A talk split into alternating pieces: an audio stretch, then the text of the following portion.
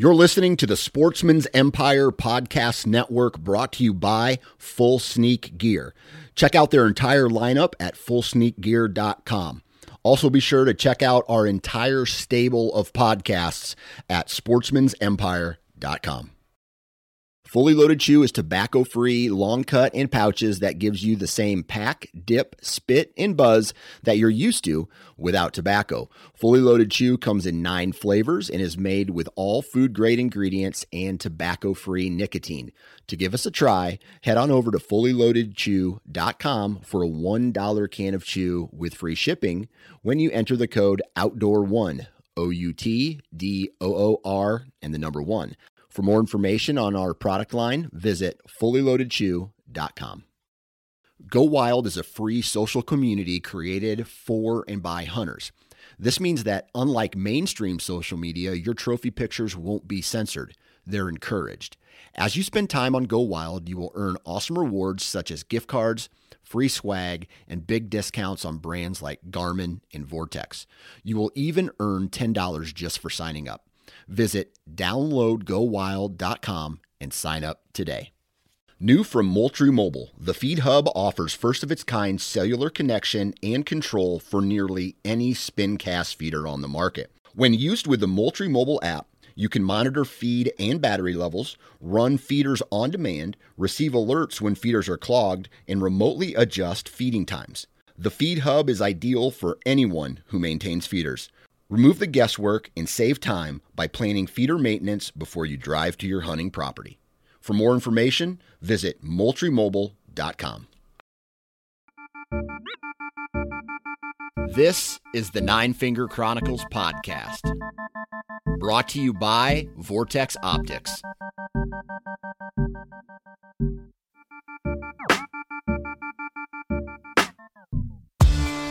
What's up, everybody? Welcome back to another episode, and we got a dandy today.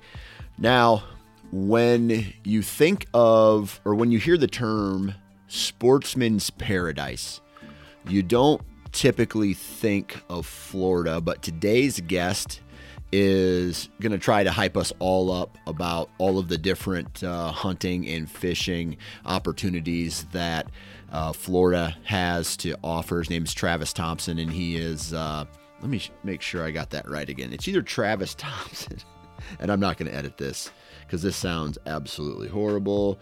Yeah, Travis Thompson uh, from Florida, and uh, he's a uh, he's a fisherman uh, fisher guide or fisherman guide. God damn it, I can't talk today. he is a guide down there for all things. He's huge into conservation, and uh, we talk about turkey, we talk about deer, we talk about fishing, and then we talk a lot about the misconceptions of Florida. Um, did you know right out of the gate here, and he's going to talk about that that uh, Florida is a very uh, cattle heavy state right for for cattle. Uh, that blew my mind. I had no idea. Um, Florida uh, is also one of those states that keeps growing and growing and growing, and uh, how some of the the the natural resources are slowly getting enclosed um, just due to urban sprawl and things like that. And uh, Travis talks about all of this stuff, and so it's a really it, it's something that just kind of makes you think right? He talks about the number of sportsmen that are in the state. He talks about the people who are coming to the state. And then uh, with that, you know, people are coming from everywhere. They think that they're going to try to bring their views and values into the state when it comes to hunting and fishing. And there's this collide there.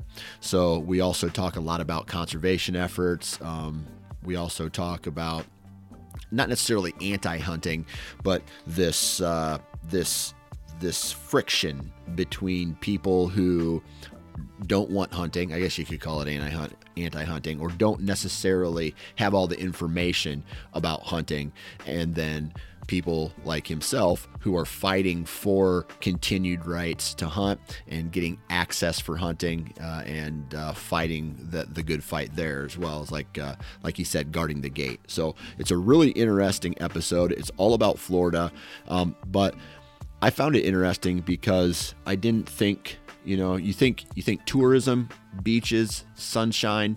Uh, there's a whole bunch of other things that go on in Florida, and uh, man, I hope you guys enjoy this episode because I I really enjoyed uh, um, recording it just for the education uh, aspect. So uh, take a listen. Huge shout out to all of the partners of the Nine Finger Chronicles. We got Wasp Broadheads, uh, NFC 20 for 20% off uh, of a, uh, of man, I am sorry guys.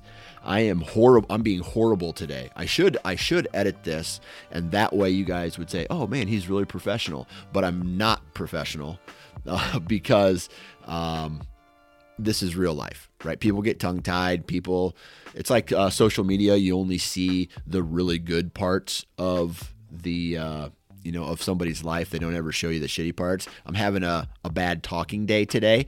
So bear with me as I talk to you about uh, uh, the partners here of the podcast. WaspArchery.com.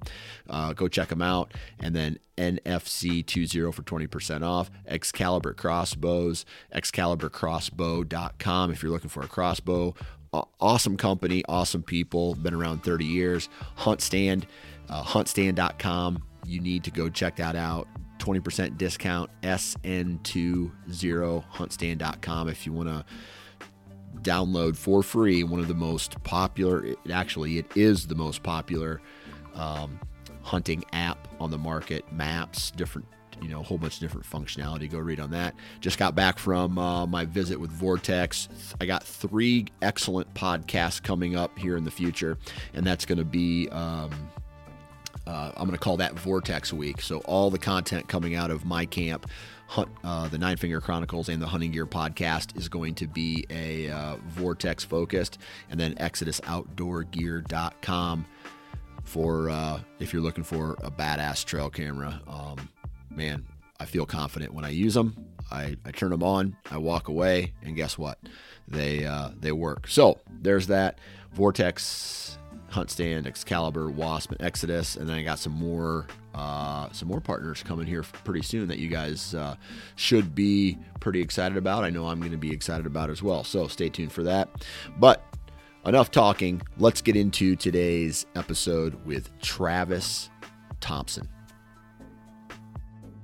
Three, two, one. All right, on the phone with me today, Mr. Travis Thompson. Travis, how we doing, man? Good, Dan. How are you? I'm doing good. You're a Florida boy.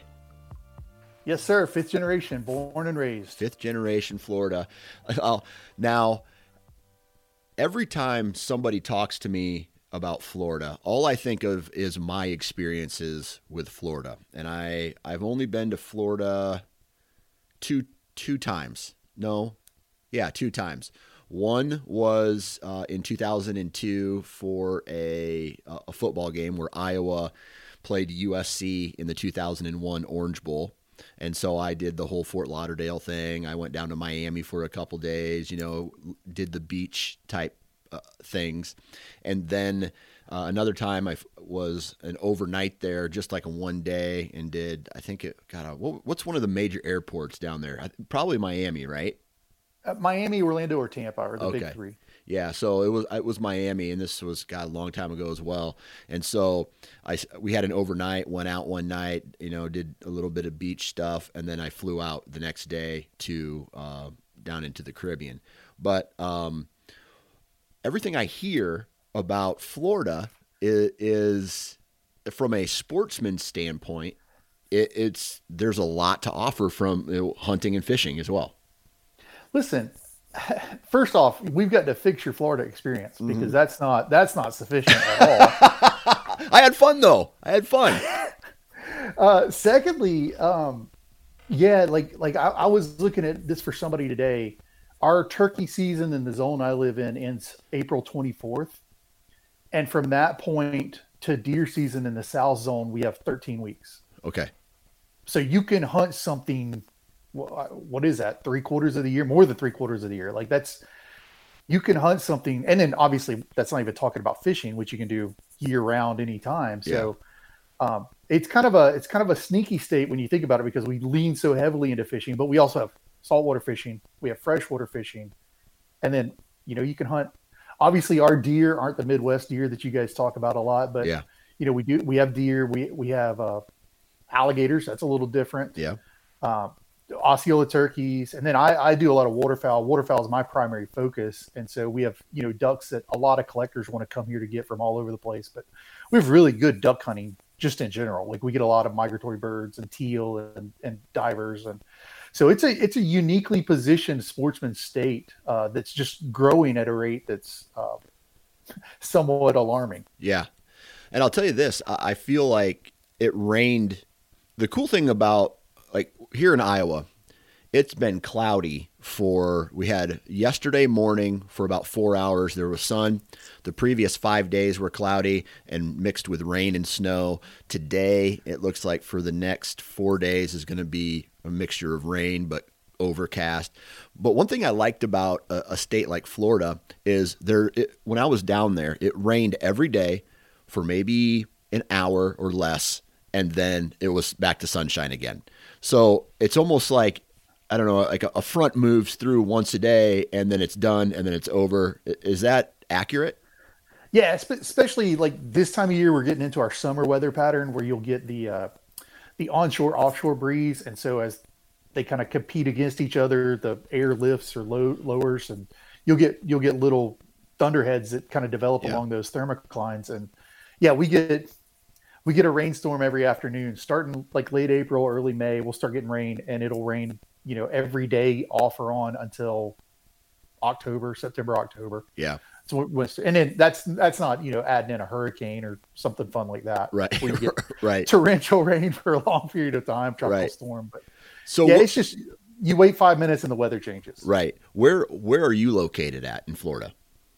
So so my house, that's where I'm at today. My house is in Central Florida, um, exactly halfway between Orlando and Tampa. Okay, A little town called Winter Haven. If you're if you're a theme park person, that's the home of Legoland. gotcha. Um, but yeah, we're about 45 minutes from from one and an hour from the other. So we're we're almost perfectly located between them. Right. And then, so how far? Oh, so Orlando, that's further north. So you still got a ways to go if you wanted to go down to like Naples or Miami or something like that. Yeah, it's it's about three three and a half hours to Miami. So I I run hunts um, essentially all over the lower half of the state in the peninsula, and and so um, I spend a lot of time down south of Lake Okeechobee. I do a lot of advocacy work for uh, Everglades restoration for Lake Okeechobee, but you know it's a, it's a deceiving thing. That's that's something I'm sure we'll talk more about as this conversation unfolds, but uh, the the water that comes out in Florida Bay down by the Keys starts in Orlando at Okay. Shingle Creek, and so if you're gonna have a if you're gonna be a consumer, I think you have to pay attention to the resource as a conservationist, and that means you got to pay attention to the whole board. You can't just look at one piece. Right. Right. I feel you. So you mentioned you mentioned kind of a, a fifth generation. Is it a Floridian? Is that what you guys call yourself? Yeah, actually, old Florida people call themselves crackers. We are Florida crackers, and the originate the origination of that name was because Florida is a cattle heavy state. Um, to this day, I think five of the top 25 ranches in in the United States are in Florida, Oh, really? and we we do mostly cow calf operations. So those cat those calves are you know grown six months to a year and then shipped off to Texas to a feedlot or whatever. But um, yeah, so they would. Florida was a very wild state, and there were no fences, so you would brand your cattle and you just kind of let them roam. But the way to drive the cattle was you had to use whips, and so the term that originated was the Florida cracker. So if you, if you're multi generation, you call yourself a Florida cracker. I gotcha. Okay. Well, that's interesting. So you guys have been through your fair share of hurricanes. So obviously, if you're on the coast, a hurricane hits, it could be pretty destructive. How far, how far inland do you have to be for? I don't know if a if a hurricane is coming on the coast and you're 45 minutes away. Does it die down by then, or are you still like, hey man, there's a hurricane coming and you got to ride it out? No, you couldn't hear me shaking my head because it's radio, but I was shaking my head as you were saying that. Yeah. No, it's it's still pretty lousy. You Yeah. don't have the concern really with um, coastal flooding, like you, storm surges where you get a high tide as as you make landfall with a wind pushing. Right. That can get really deadly as far as like storm surges go. But you know, inland, I'm I'm pretty far in. I'm actually on the ridge, which we call the Great Divide of, of Florida. It's our elevation's like 350 feet. Uh, so, so inland, we're not worried about being flooded out, but we are for sure worried about the winds. And when you get a hurricane, like we won't be under a hurricane watch, but we'll be under a wind watch. Yeah. And they're really substantial. As long as you have massive trees over your house, though, you're usually okay, barring a tornado spinning off, which I think Florida's third in the nation for tornadoes. Yeah. And and then if you survive the hurricane, which you know you usually survive the hurricane hunkering down in a in a closet or whatever, then you've got to worry because you don't have power for X number of days or weeks. So it's in the hurricane season is always when it's really, really just brutally hot. And so you, you live without AC like the pioneers did. Yeah. So we get real accustomed to smelling like sunscreen and bug spray and taking cold showers. Right. Right.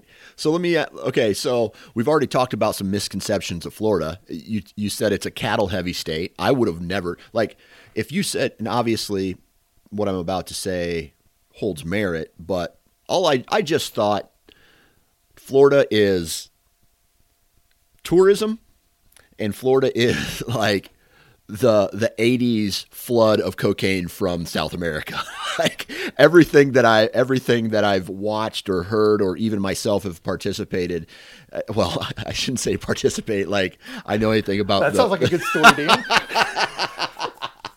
got tongue tied there a second, but like, you know, like I watched the the Cocaine Cowboys documentary and things like that, and and then every obviously tourism and and and things like that. What are some other misconceptions about Florida? Maybe this is where you throw in the you know you've already talked a little bit about uh, the hunting fishing aspect of it, but what are some other misconceptions about Florida? Yeah, you know it's it's funny you say that because um, I know a lot of people that are Floridians I'll say in the millennial age range, like that 20 to 30 year old that have never been to Miami, have zero desire to go to Miami. I've been to Miami for, for like advocacy work before, and I've been to Miami on work work before, and I have zero desire to go there. Like it is a concrete jungle. That's not Florida. Yeah. Um, and then the other side of that is I have an aversion to theme parks just in general. Like I just don't like them. They're not yeah. my idea of fun. So I've I've been to most of them in my life growing up here, but I I haven't been to a theme park in probably 15, 20 years. And so the things that you kind of picture, we talk about Florida being between the beaches. Yeah. Um, I, have, I, have, a good friend that has a podcast called Between the Beaches, and he's a cattle rancher, and he he talks a lot about Florida's ranching heritage on it. And it's most people don't know Florida has, I want to say, nine million acres of public land. Oh wow! Now that's not all accessible to hunting. I think roughly only to this number, about 2 million acres are accessible to hunting. But we have about 9 million acres of public land. Uh, that's substantial for yeah. the for the East Coast. Florida is um, the Montana guys always love this, but Florida is the place on the eastern seaboard where you can get the furthest away from civilization. So I know you can go to like Yellowstone or someplace and get X number of miles away, but I think in Florida you can get like 26 or 27 miles from the nearest road. Oh wow! So we still have some giant swaths of wilderness. You can still get away from light pollution in the Everglades or the 10,000 islands. And it's, it's just really interesting. The other, the other fact that I kind of think, and maybe the audience would find fascinating is uh, we have 21 and a half million people. Florida grows at a thousand people a day. Dang. So we have 21 and a half million people and we have roughly 200,000 hunting licenses we sell. So Ju- juxtapose that with a state like Montana, where they sell 250 ish thousand hunting licenses and they have just over a million people, and you can see how the the uh, constituency looks drastically different. Like we are a fingernail on the state of Florida, whereas in a state like Montana, you're talking about a population that's a that's a that's a voting block. Yeah, you know, you can you can absolutely swing something. Whereas we're, you know, fighting tooth and nail for every inch we can grab down here. Yeah, yeah. Crazy, crazy. So let's see here. There's a couple more things about Florida that I want to talk to you about. Um, if uh, before we get into like the main topic today, but the the real real quick. Let's say I'm coming down there, and obviously you're going to say, "Hey, between give between the beaches." I, I do me. I have no desire to go to Disneyland or, or Disney World or any Legoland. My kids and my wife maybe, but like for me, I'm with you. I don't want to do that kind of stuff. Um, so if you're going to go visit a beach, whether are you going to the Gulf or are you going to the Atlantic? Oh man, that's such a hard question. So, so for the beach, yeah, we go to Southwest Florida. Like, um, I won't say the specific beach because I don't want more people there. But um, basically, from Tampa south to like Naples, there's a lot of really beautiful beaches in yeah. that in that area, and the water will look like the Keys does, but you'll have good sand beaches. Um, yeah, it's that's a special part of the world. Yeah, absolutely. All right, cool. Uh, and then, all right, so I ran into a guy who lives, uh, or I had a had him on, and I think he's a deer hunter. This was a long time ago, and he hunts South Florida whitetails, and now he's he's also doing this thing where he is ki- like killing pythons, right? Okay. Like, so the uh, they're they're even making a movie about it, right? Where this guy he needs to make money real quick, and um, he needs to pay off some debt or some alimony or whatever. It's a comedy, but he goes down to he's in Florida and he's like, okay, well, one of the fastest ways to make money is go kill these pythons, and and then that's the that's the whole premise of this this movie. Is this like? Talk to me about this invasive species, this, this python. What they're doing, if you know anything about this, what they're doing that's so bad down there, and like the people taking advantage of the state paying them to kill. Yeah, so I, I have a couple of friends that are python hunters, and and through our podcast, I was able to go on a python hunt with them. And first off, pythons, no one really knows how they got. Obviously, they're an invasive species, but the, the kind of the prevailing theory is when Hurricane Andrew hit in the early '90s, I think it was '92, August 23rd, '92, sounds right. Um, it destroyed some kind of a breeding facility. The reptile trade. You talked about cocaine cowboys. Yeah. Obviously, the exotic animals. I don't know if you remember this, but the the Joe Exotic Carole Baskin thing, like the the opening scene of that entire show was in Florida in Miami because that's where the exotic pet trade comes in. Um, so there was a facility that was destroyed. These these animals escaped into the Everglades, and once they got in there, they got rooted. Um, and there is no getting them out. They're yeah. just. I mean, that, that's a that's a harsh terrain yeah. I, I don't I don't know how to convey that to people other than it is just a I've had duck hunter collector duck hunters that have killed all their ducks in North America, you know, the 41, 42 species, say that the hardest hunt that they did was in Florida. Like, obviously, it's difficult to get to Alaska or get out there or whatever, but the hardest hunt they did was in Florida to get those ducks. And it's because the terrain is just harsh. It's wet, it's muggy, there's mosquitoes, there's snakes, there's alligators, there's pythons now. So, you're really you're going into a hundreds of thousands of square miles area and you're just trying to root these snakes out that can live underwater like they they, they can swim beneath the water um, they eat everything known to man i've heard estimates 90 to 98 percent of small mammals in the everglades have been wiped out by pythons dang so there's no food quality to them because they're so high in mercury um, they've been most most people. I think Gordon Ramsay came down and did a show where he he did clean one, but like there's a risk to consuming them on a regular basis. So there's no economy to be built around that.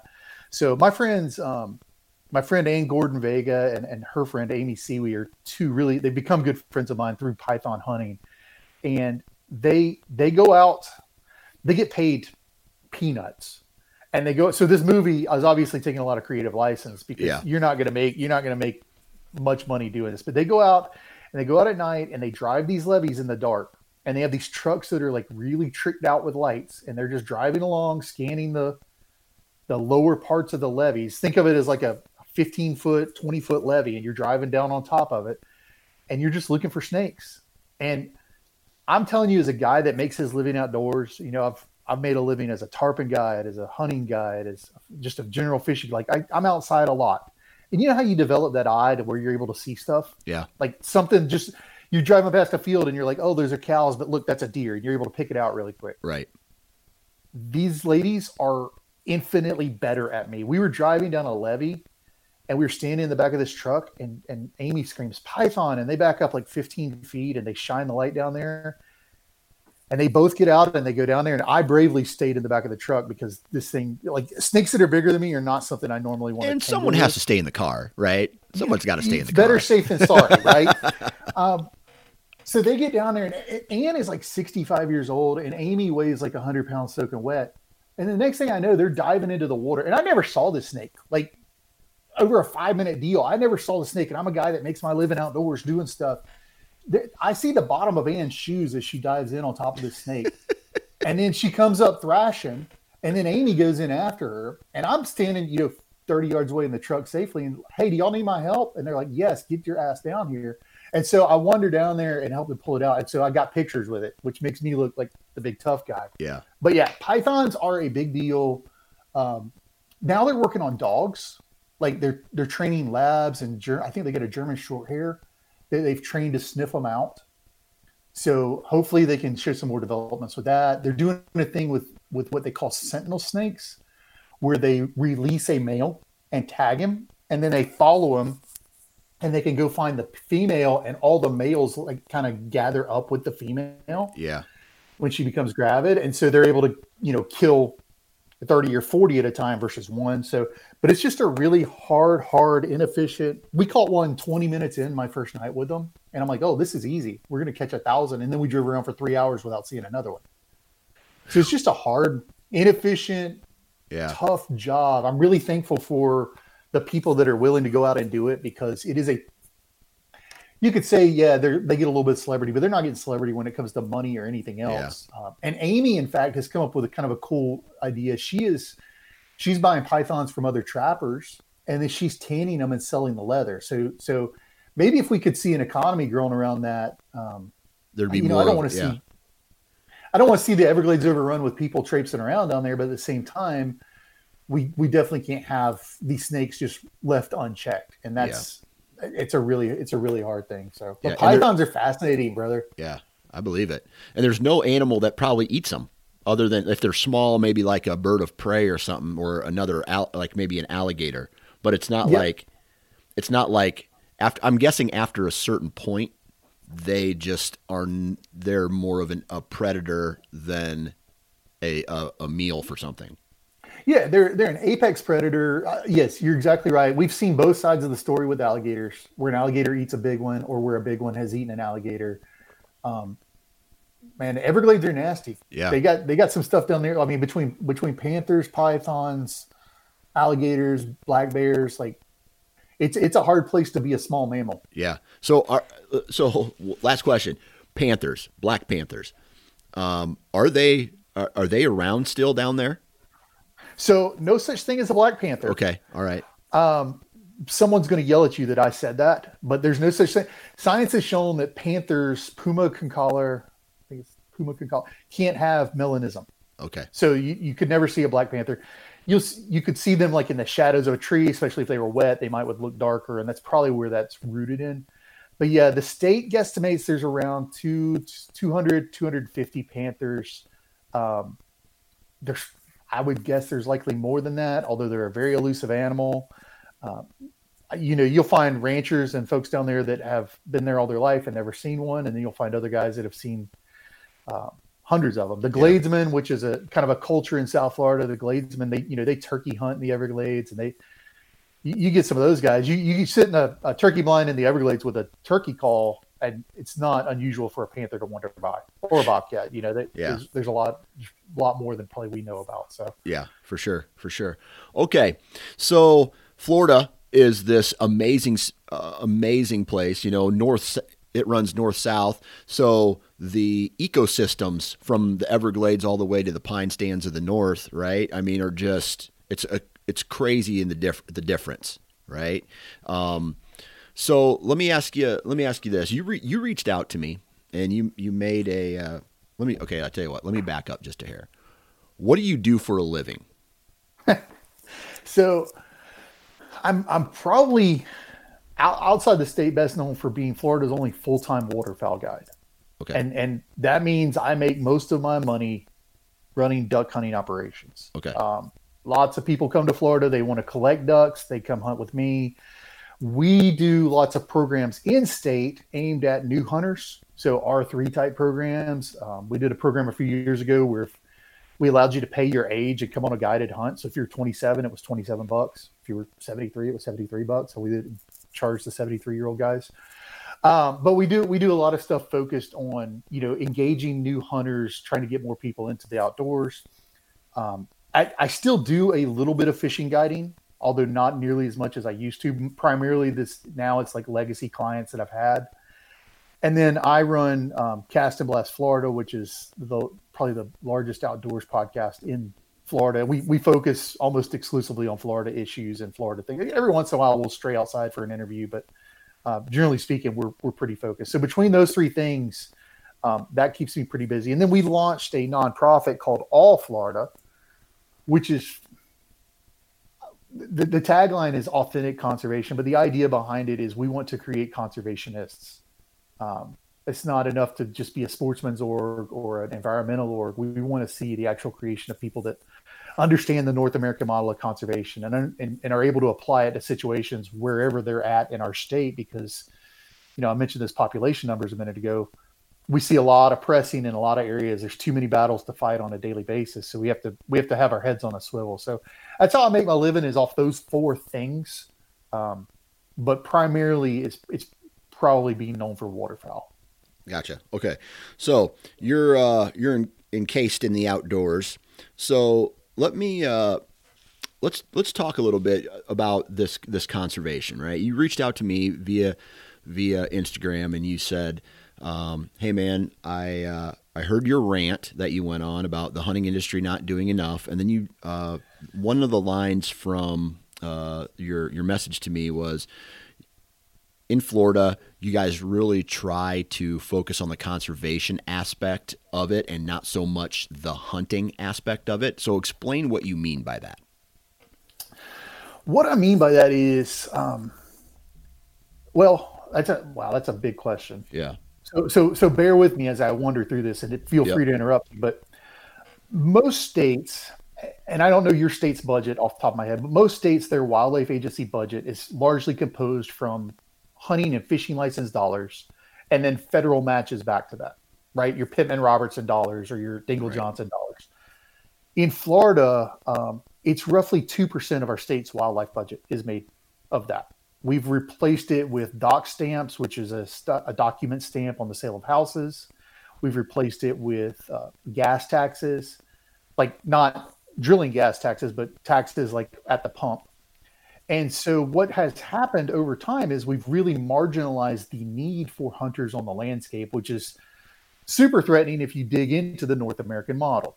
And I set that as part of the table because the reason we focus on conservation is I don't believe conservation can exist without hunting as a as a tent pole of it, and I don't believe conservation can exist without the North American model. Like in North America, we're the envy of the world. You can listen to Mahoney or Geist or any of those guys talk about it. So I see a lot of red flags in my state around how we've changed the funding for our agency and for conservation as a whole. And we've actually, you know, our state wildlife agency pretty frequently talks about moving towards mutualism as use versus utilitarian use. Like this is not a secret that we're headed that direction. Elaborate on and, that a little bit utilitarian being consumptive use, taking for the table. Um, yeah. you're, you're utilizing that that animal versus mutualistic use is probably as a sportsman or an outdoorsman that's my relationship with a butterfly right? Like i enjoy it. It's a, or a bee. It's a pollinator but i'm not going to kill it. I'm not going to utilize it. So um, that's a that's a pretty ad- adopted and uh, accepted belief in our state. So uh, forgive me again for wandering on this, but there was a there was a big toll road bill that was pushed through a few years back, and um, the the state appointed a bunch of folks to be members of this commission to study the toll road. It was 135 people, I think, were appointed. Not a sportsman at the table. So they had all these environmental groups, and I, when I say environmental, I mean no hook, no bullet. They had all these environmental groups on there, and our state wildlife agency actually said to me, Well, you and Defenders of Wildlife want the same thing, so you'll just have to align with them on this. You and Center for Biological Diversity want the same thing, so you'll just have to align with them on this. And I realize that there's times where we overlap, but uh, that's a pretty alarming thing for your state wildlife agency to say. to you as a consumptive user. And so I'm going in a long way around to say we really try to promote conservation because conservation, if you if you you know Googled it within the construct of the outdoors industry, is seeking the proper use of a resource. Preservation is to protect this resource from being used. And in Florida, if we can get people to sit down with us and have a conversation around seeking the proper use of a resource, I'll use bears for an example. We're the only state in the country with a population of more than a thousand bears and no bear season. We have 4,000 bears. We actually have more bears in Florida today than we did in 15, whatever it was, 1530 when Hernando de Soto landed here. Bear scientists say we have more bears today with 21.5 million people than we did when there were 30,000 people. But we can't have a bear hunt, and we can't have a bear hunt because it's political. Mm-hmm. Bear Warriors of Florida, Bear Warriors United, and PETA, and Humane Society of the United States, and you can look at the money and it funnels down here. Well, very quickly it becomes this narrative of why would you want to kill a mama bear and take her away from her babies? And I, I got kids. I understand the cuteness of that or the uncuteness of that. So when we talk about conservation, we have to start sometimes at a baseline that is beyond, you know, hunters or conservationists simply by buying our license. I'm not saying we're not, but I'm saying that conversation looks very different for us down here, which is which is a concern I think will become more national as RAWA passed and becomes a and becomes law, and we see that funding begin to spread around, and as we see more and more um, and I'm not saying that's a bad bill or bad funding mechanism, but I definitely think we have to be watching.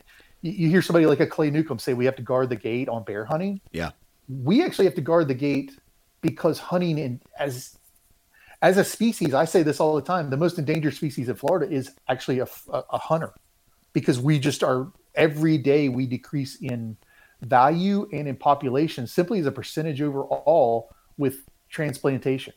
Yeah. Yeah.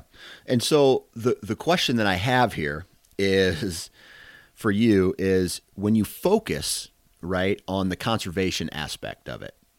That that when when I when I hear conservation, I hear more inclusive of everybody.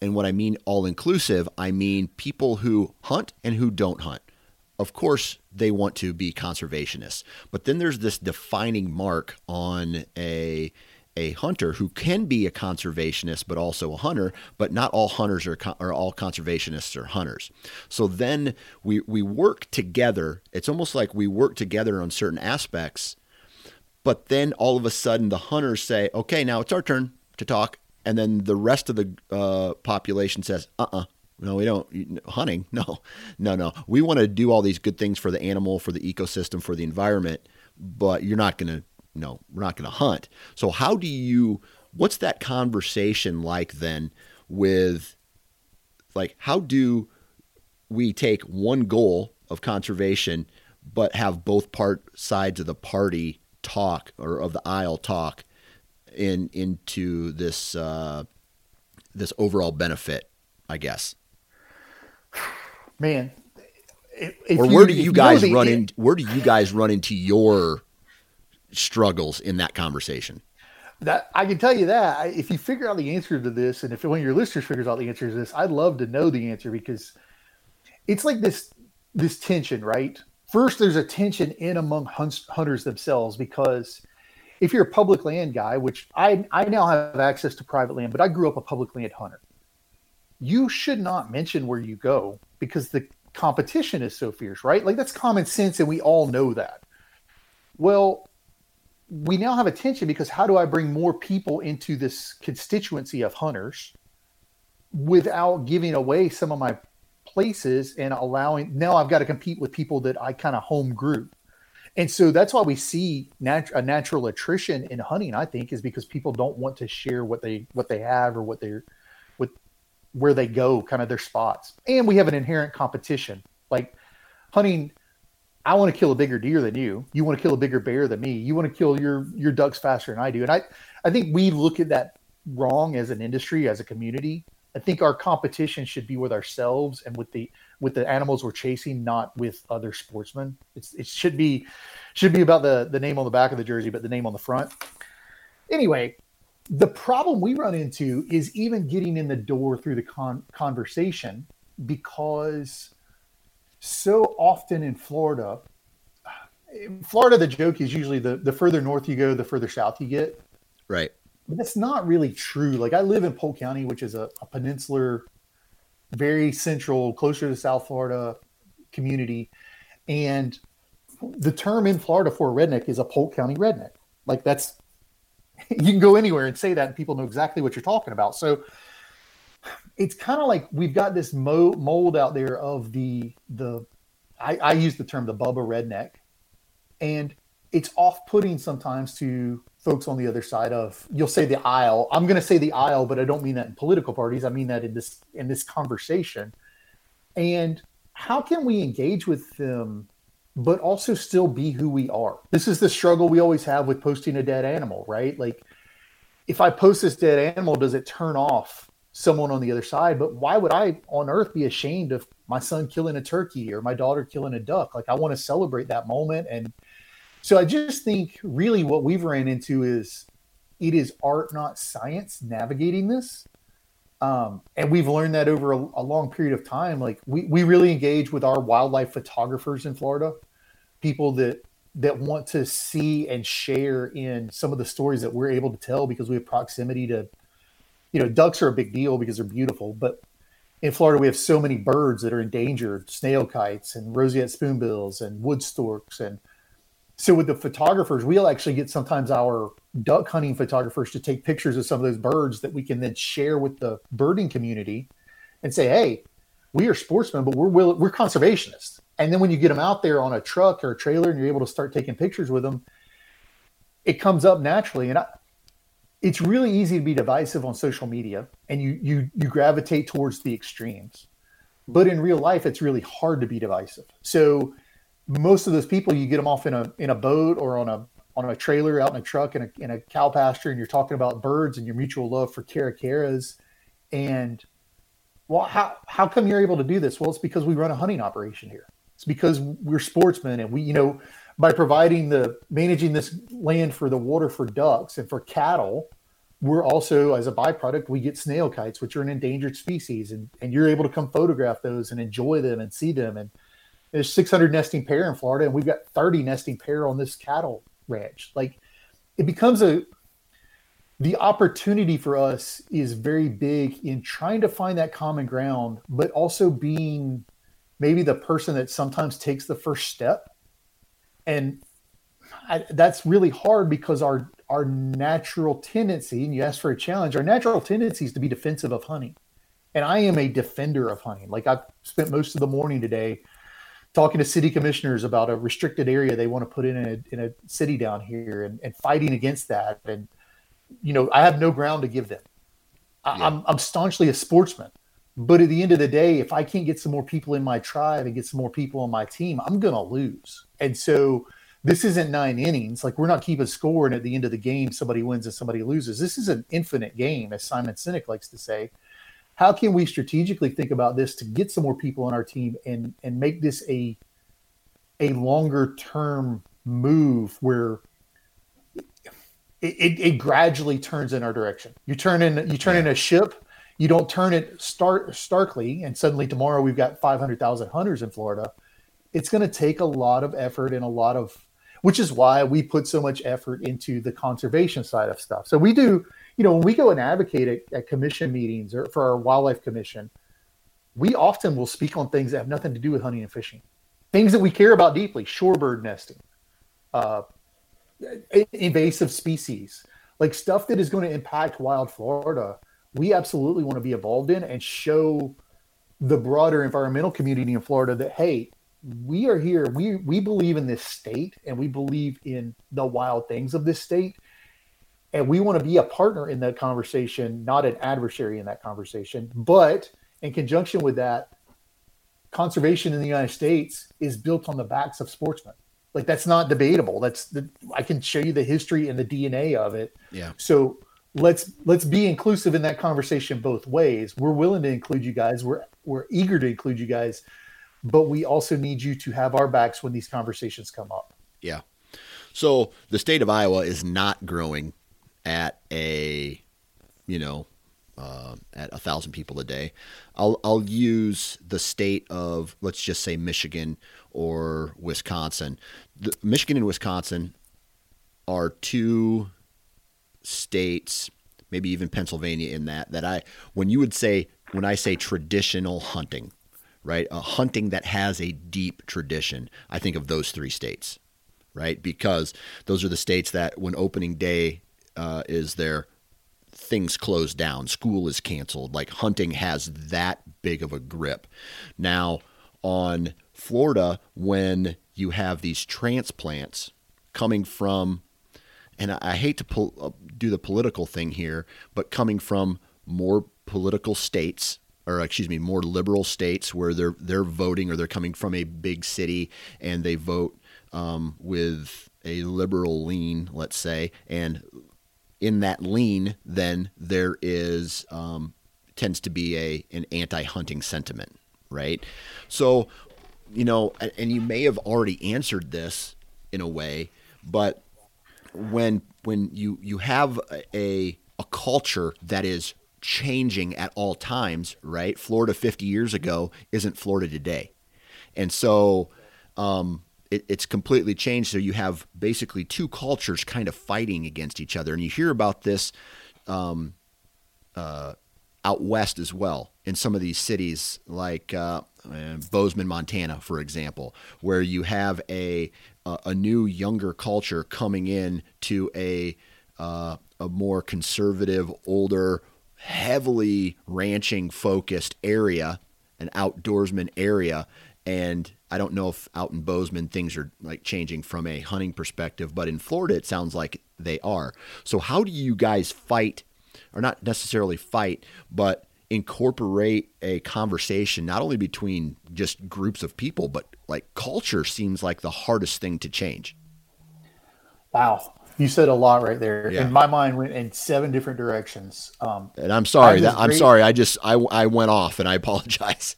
I, I have this great factoid about Florida, and that is um, Florida leads the country in coffins exported, which means people move here, die here, and then want to be buried wherever they're from. And I've often said one of my goals is to make them want this dirt to be their dirt. Yeah. Like we're not going to stop the transplanting. Um, and I see this all the time in you know social media groups that I'm in. Hey, just moved here from New York and I want a turkey hunt. Hey, just moved here from New Jersey and I want to I want to get into snook fishing. Hey, I just moved here from Michigan and I want to shoot ducks. And generally, the hunting community slaps them around pretty hard and says you should stay there, you should go back. And I'm thinking, well, geez, dude, like if if we're gonna get somebody from New Jersey, I would like it to be the guy that wants to go hunting or snook fishing or like he's gonna add to it. Yeah. So of that thousand people that moved here today, at least we got one. Yeah. Versus if we don't get any, like our, our percentage continues to drop. So like there's a there's just a simple math problem there that most folks fail to grasp. The the problem I'm gonna get myself in trouble here, but I, I do that pretty regularly. The problem is actually I'll say it this way. I, I tend to lean conservative and and and I get exactly what you're describing. The problem in Florida has become we have a conservative base that doesn't hunt. So 21 and a half million people, 200,000 hunting licenses. The state has a Republican governor. It has a Republican appointed uh, FWC commission. Uh, we've had Republican governors for 23 years. I think Lawton Chiles was the last one, and he was actually a sportsman as a Democrat. Um, we, we have a decidedly Republican controlled House and Senate in the state. Our constituencies in DC are decidedly conservative leaning, yet we have a lot of trouble getting traction for sportsmen from some of those elected officials. So it, it really puts into perspective how difficult this conversation can get because I can't just go in there and say, "Oh, come on, you know, Joe, the elected official, you you support sportsmen because you're a hunter." Because the vast majority of them aren't. The vast majority of them are fiscal conservatives that are very focused on growth. And I would not shy away at all from saying, uh, in recent years, we've seen a huge uh, push for development in our state in a largely Republican controlled state wherein we forced ranches off the landscape. Like we we we continually force ranchers and agriculture, citrus growers. Um, we turn those into houses. The the saying in Florida is the final crop is always houses, and it's it's alarming. You could drive across town today and drive across town a month from now, and you'll see a new development like pop up. It's it's yeah. like they're growing them. Yeah. Um, so it just it, it's not as simple as kind of the you mentioned Wisconsin and Michigan and, and, Pennsylvania, these these states where it's intrinsically part of their value system. It's ingrained. As yeah. as a as a Floridian, hunting, fishing, wild places are intrinsically part of your value system. The problem is no one's from Florida anymore. So regardless of their political leanings or affiliation, we no longer encourage the participation in those things. Like our state doesn't have an R3 coordinator for hunting. We, we don't have one. We don't have that position. We laid it off three years ago and never replaced it. So we don't really have an interest in encouraging more hunting. We have an interest in, well, what drives an encouragement of hunting in a lot of states, I would argue, it's a revenue stream for those license sales. We don't need that because we're getting revenue stream based off development. Every time we sell a house, our wildlife, and I'm not demonizing our, I love our agency, like a lot of good people work there. But every time a house sells, they get revenue well, why do they have to push hunting licenses so hard? They yeah. don't. Yeah. So it's it's really man, it's a it's a cumbersome, gigantic behemoth of a beast when you when you get into it. Yeah. Are public lands that that may be hunting and fishing accessible being sold by the state to accommodate this expansion of housing developments and and uh, I don't know, maybe even commercial no, public lands are pretty well protected. I mean, you could probably go find an example here or there. When Jeb Bush was governor back in the early 2000s, they, they created a no net loss law, for lack of a better term. Um, so we had, you know, I, I, feel like it was right around a million acres available for hunting, and the idea was we could never lose any of that. Um, and that that statute now the, the one downside kind of to that is we've never investigated sliding that up as we've grown in population. So we continue to press. So the state, this year is the first year that the state, uh, well, I don't know that it's first year ever, but it's the first year in a long time that the state has fully funded a program called the Rural and Family Lands Program, which is a conservation easement program. Yeah. Um, that allows ranchers to put some of their land into easements. And then getting leases in Florida is really hard because there's not a ton of land we're surrounded on three sides by water. So if you think about it in a state like Iowa, if you live at one edge of Iowa, you could drive over in Nebraska and hunt, right? Or drive over to Minnesota and hunt. Yeah. You you you border. In Florida, like if you live in Clewiston, it's got to be in Florida or you've got to drive, you know, eight hours to get to Georgia to hunt. Yeah. And so a lot of contention for real estate because real estate's worth way more with houses on it than anything else in Florida. So to protect these ranchers, these citrus growers, you know, this ag industry, sugar, some of those folks, we have to we have to give them some stuff so that they will. If they don't allow us access, at least they're keeping houses off of it, which then you get contigu- continuity of wildlife uh, habitat. So you, you know you can have almost like refuges that are unofficial, so that birds can rest or deer can rest or, or whatever. And obviously I want as much land open for hunting and, and access and opportunity as we can get, but um, we don't see the loss of it, but we definitely feel the pinch of it because where you used to could have a lease where, you know, you and your family could pay $1,200 a year. Now to get on a lease in Florida that's got any hope of game, you're talking 10 grand a year. Yeah. And that's, that's big money for the average hunter. Yeah. Yeah. And that's something that we're going like I live in a part of Iowa that is expanding uh, fairly fairly quickly. Right in between, uh, I live on a corridor. I live in a small town, but since I've moved here, there's been multiple housing projects that, uh, not projects per se, but like, uh, um, you know, zero lots have been moved in. Something that you'll find in a, uh, an expanding type of uh, environment as far as real estate is concerned. Commercials been brought more commercials been brought in. Great for you know the economy. Great for the the fact that my house has probably doubled since I bought it ten years ago in value. Okay, so with with that said, um, when a landowner, the for example, the guy behind me, if I wanted to ag it out, I would have I would probably spend somewhere like eight to ten thousand dollars an acre to buy that and farm it, right? That's probably what the going rate is right now for ag ground in certain parts of, especially this county where I live. Now a developer comes in and says, "I want to turn your field into a, I want to turn your field into a, uh, uh, a housing development. I'm going to pay double or or even more than that per acre so then I can turn it and sell those lots and build houses and all of this stuff. So the small town that I'm in right now isn't the isn't going to be the small town that I moved into or the you know the the developers have there's a value for that ground to build houses and not farming it anymore. And I, we see that a lot in, in in this part of the state where where I'm from. Is that the same thing that's kind of going on where the ranches or the big swaths of privately owned ground are are being sold as development and not necessarily to continue hunting and, and opportunities or fishing opportunities or even ranching opportunities? It's exactly what happens. I mean, you, you couldn't have described it any better. And we've the the legislature I was talking about a minute ago and said I would get myself in trouble. A few years back, they passed a law called the Bert Harris Act, which I'll get this a little bit wrong, but it basically ensures that the state can't prohibit. You can't simply shut down development because you don't want development.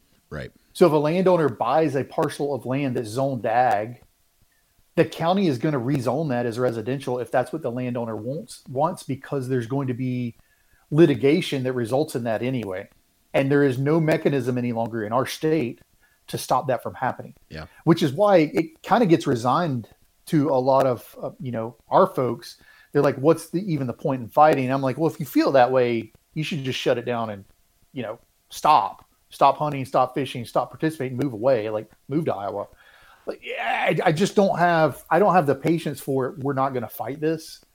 So we we absolutely see this all the time where ranches will get targeted. They're family farms.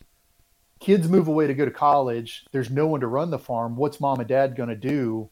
The inheritance is essentially this land that they own that, you know, was worth a hundred thousand dollars and now it's worth eight point two million dollars to a developer.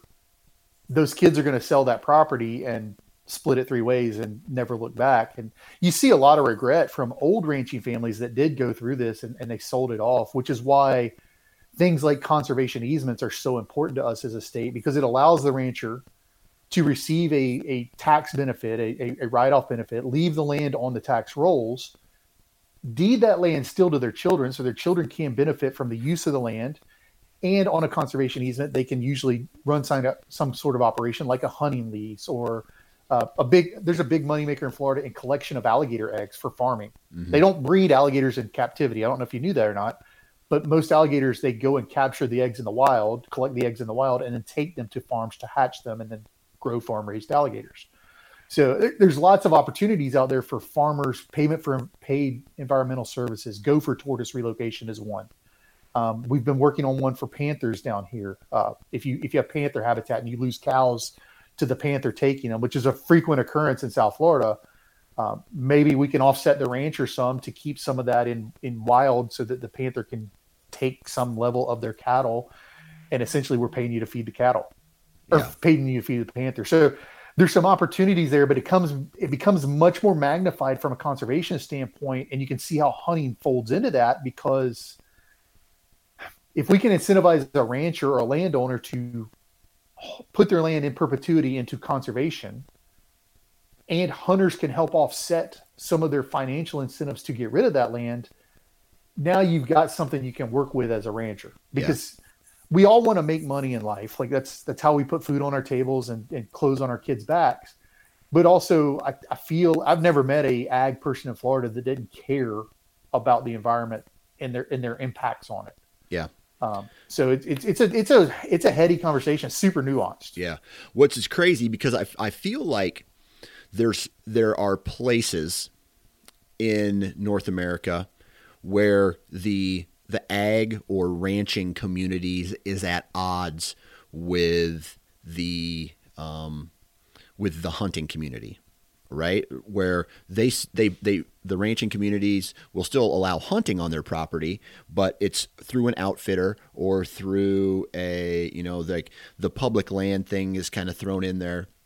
But I feel like listening to you that now more than ever the sportsman and the private landowner who is into ag or into um, ranching are a tighter knit group because the walls of this higher population and uh, development are closing in on both of you guys. You, you hit the nail on the head.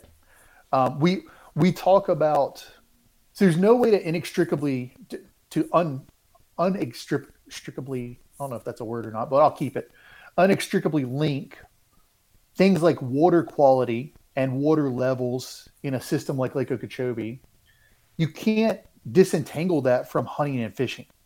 And so you'll see some advocacy work out there on clean water in our estuaries.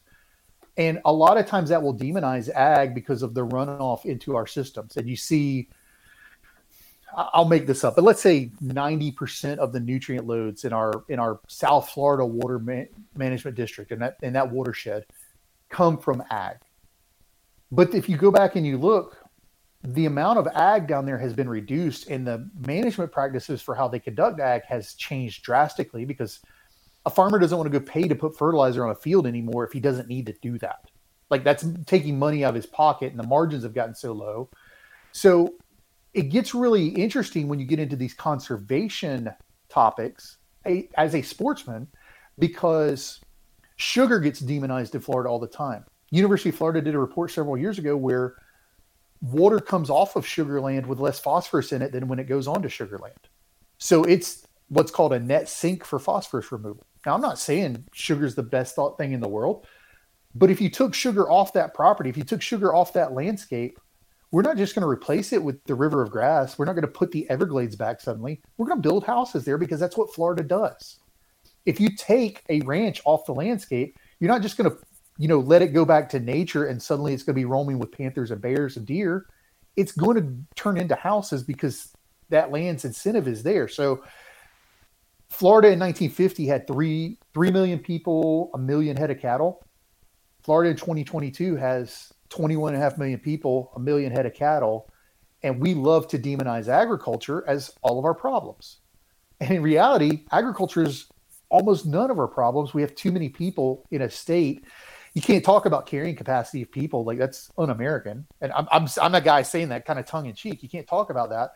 So we have become super tight knit when you think about this from a conservation perspective. There's tons of ranchers out there. I'll never set foot on their property, and maybe they charge ten grand a year to go hunt. You know, a, a, a whitetail deer that's got Texas genetics in it.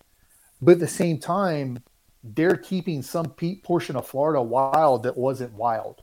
Yeah. Or, or that was it's always been wild. They're keeping some portion wild that without that there would not be wild in the future. And I, you know, I've got kids. You know, my kids are almost grown, but I've got kids, and I'll have grandkids one day. And um, any conservationist you go through, Audubon, Roosevelt, they talk about generations in the womb of time. If we're not thinking long term about the impacts that our decisions have, and I, I think that's a problem for Florida is from a from a legislative, from a leadership standpoint, we don't think about it from a, a long term what are the conservation impacts to our state? We think about it as a race to the finish to get this thing manicured as possible. And we don't think about what that means for hunting or fishing or how you interact and how you want to be part of that land and, and interface with that land and those wild spaces. And you know that's why we do the stuff we do. Yeah. A lot of times when you know people are so worried about their own you know their own world that they live in. Sometimes they they go through life with blinders on and they can't see what's going on around them per se right? They're only focused on their life.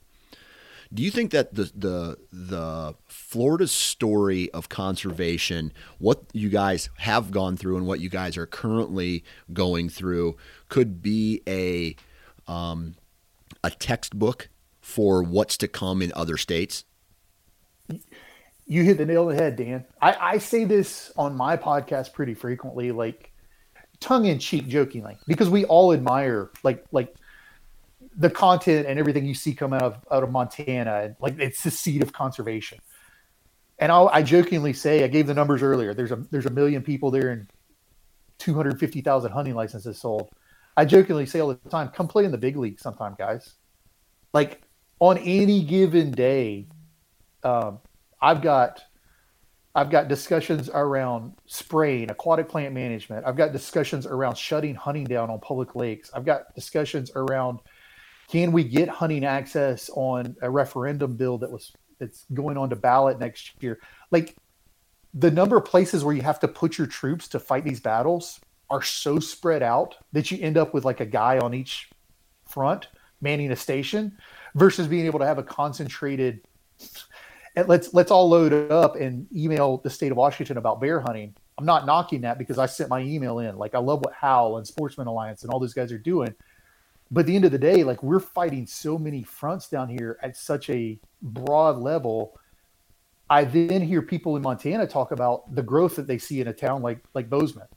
And I'm thinking, you guys need to be paying attention to what's going on down here because it's coming. You look at a state like Tennessee. Tennessee's having exponential growth since the since the pandemic happened and people realized they didn't have to live where they worked anymore. Um, I, I, think I read two years ago the state of Tennessee had 40,000 turkeys harvested. What's going to happen is some of these changes begin to manifest in Tennessee and we say, you know, we want to share the, the funding load. So let's start to pass some other taxes or some other stamps or some other fees that help offset this. Or we get RAWA money in, Recovering America's Wildlife money in, and we got land and water conservation funding coming in what does that do to the sportsman's voice in that state? And I and I recognize that there has to be a trade off there somewhere. Like we need more funding, but at the same time, we have to be very very aware. I said earlier, we have to have our head on a swivel because the unintended consequences. You can look at Florida right now and see how it's going to play out. And I can you, you can come to Florida and hang out with me at a commission meeting and watch this with an open mouth. That like we'll go for two days, and a hunting topic won't come up on the agenda it's just it's it's mind boggling. Yeah.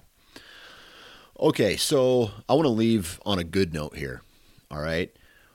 As far as Florida is concerned, uh, the efforts that you do through your podcast or some of the conservation efforts that you are involved in, what have been some of the biggest conservation wins for you? And maybe if if they don't all revolve around hunting and and fishing, that's okay. But then make sure you do throw like any type of conservation wins in there for the sportsman. Yeah, I'll give you two. I'll give you one that's super sportsman, um, super sportsman driven because I don't think you can disentangle sportsman from conservation, even though I tend to do it.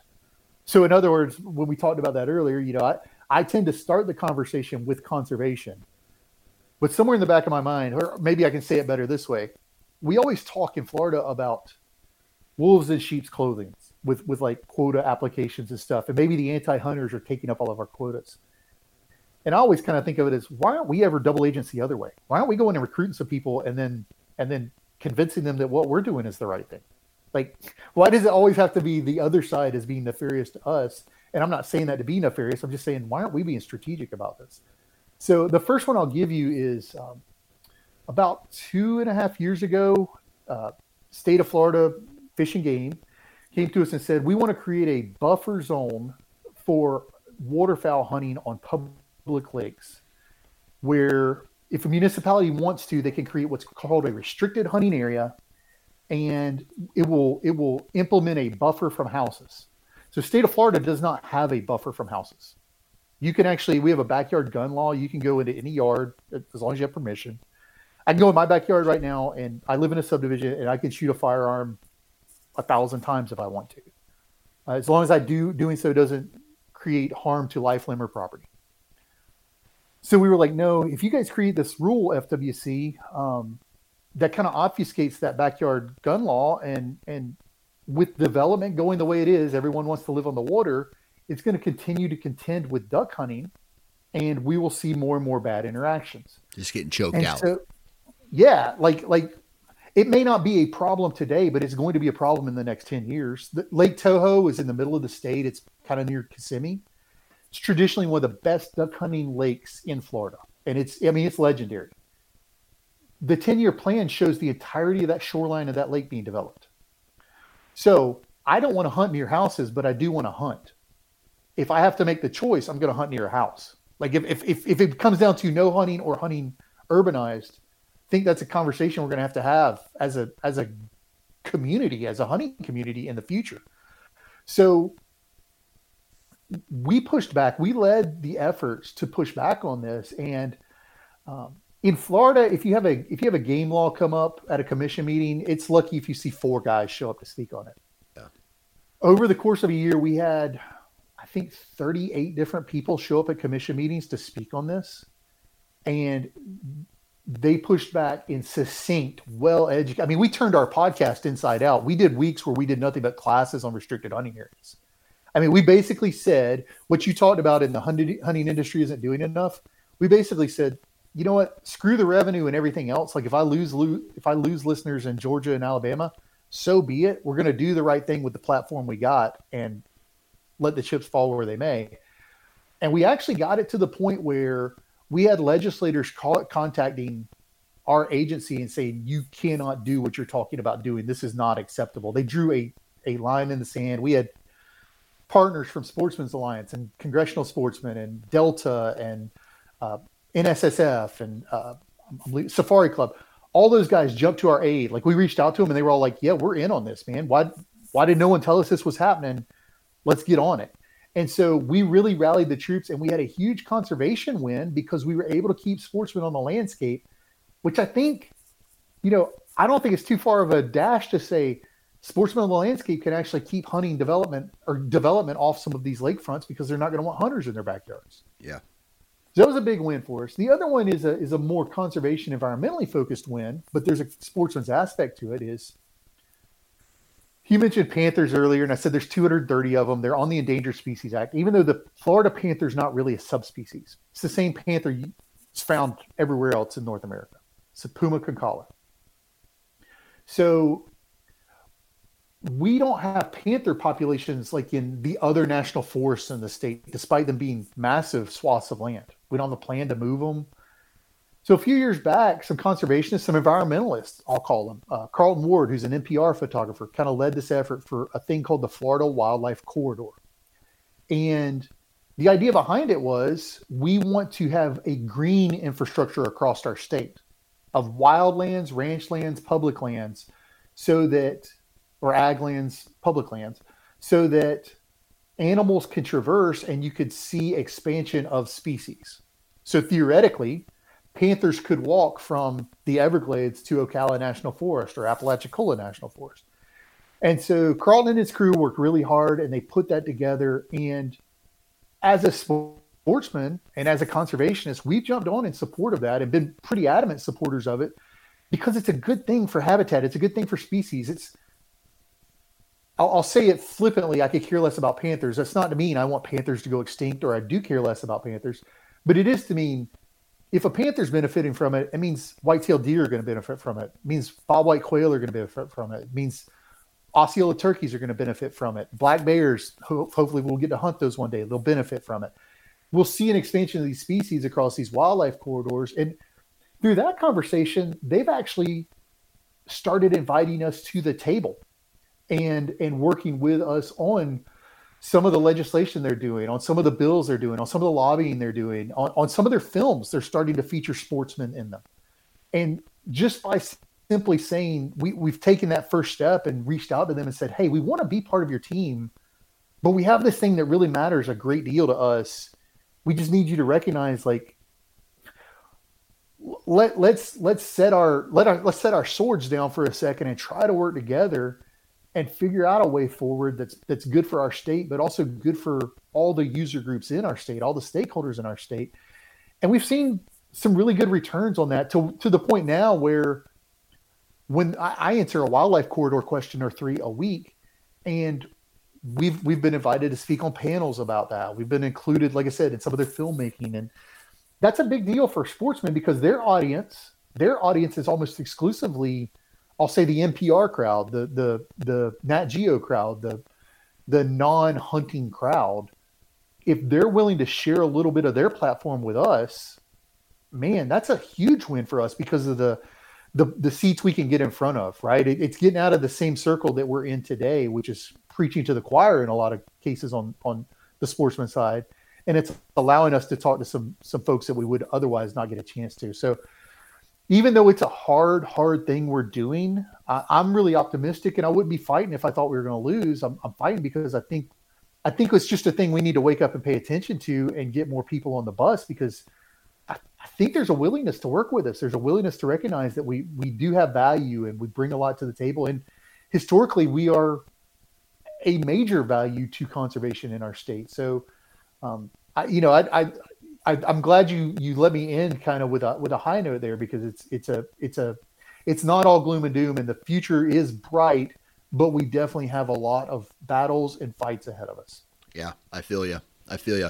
But there's soldiers out there fighting the good fight. You know what I mean? And um, it sounds like uh, sometimes there's a lot of doom and gloom in conversations like this, but there are people who are sounds like I mean definitely in Florida with we may not be many, but we are strong. And we are willing to fight for what we love and what we believe in. And and sometimes that passion not only can rub off on people who are um, i'm not going to say against us but they'll see that and they'll go like hey man maybe you, this isn't so bad as what we thought. Let's give these guys a shot. Or the fight just the straight up strength and f- the fighting style that a lot of sportsmen have allows us to stand our ground and people are just like okay man you win. You know what i mean? So hopefully that that momentum kind of just stands its ground against the other momentum. And not necessarily that it goes anywhere but it just doesn't go backwards. You know what i mean? Uh, well said. Like we we definitely are picking up momentum every day. Um and and that's sometimes it's hard to quantify because it's unmeasurable. I spent the day Friday at a high school speaking to AP science students on conservation. Guess what I got to sprinkle into my conversation? How hunting matters, how license fees have funded conservation, how the North American model works.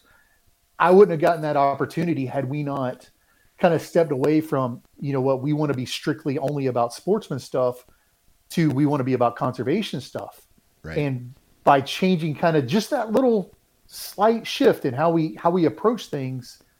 Now I get to talk about sportsman stuff to a constituency. Like we always kind of joke in, in conservative circles, we always joke about indoctrination in schools. Well, I'm like, well, heck, dude, if we're going to indoctrinate, can I get in there and do some indoctrination for the stuff I care about? Right. Like, and and that's really it's a door that's open. I'm speaking at another environmental, another school in another county, so it's it's really just it's a grind, but it's a pleasure to be able to do that grind because. Uh, what you hope is, or maybe that's all. Maybe that's how I should wrap it up. All we've got is hope. So let, let's cling to that hope and let's do everything we can to continue to grow that army, grow that that constituency that cares about these things the way we care about them and can see the value in the way we care about them.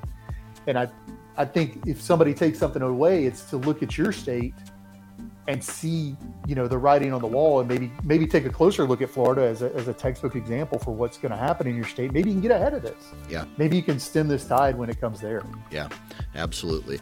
Well, I tell you what, man, I really appreciate you taking time out of your day to hop on and and just. Uh, you know, sometimes just talking out loud about these things it helps and it is important. And uh, hearing another uh, another brother from a different state talk about what they're doing and what they're facing uh, might give someone who's also fighting uh, for you know what they're doing in their state and give them ideas or say you know because sometimes we can get beaten down with certain things and it's good to hear success stories and good to hear um, somebody in a state that man like I don't envy you. You know what I mean? I don't envy uh, where you live and or well certain aspects of it, but the fight that you have to go through with you know a thousand people a day coming to Florida.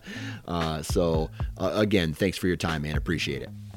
No, thank you, Dan. And and remember that you don't envy where I live uh, tomorrow when it's snowing wherever you're at. Right, like, exactly, exactly.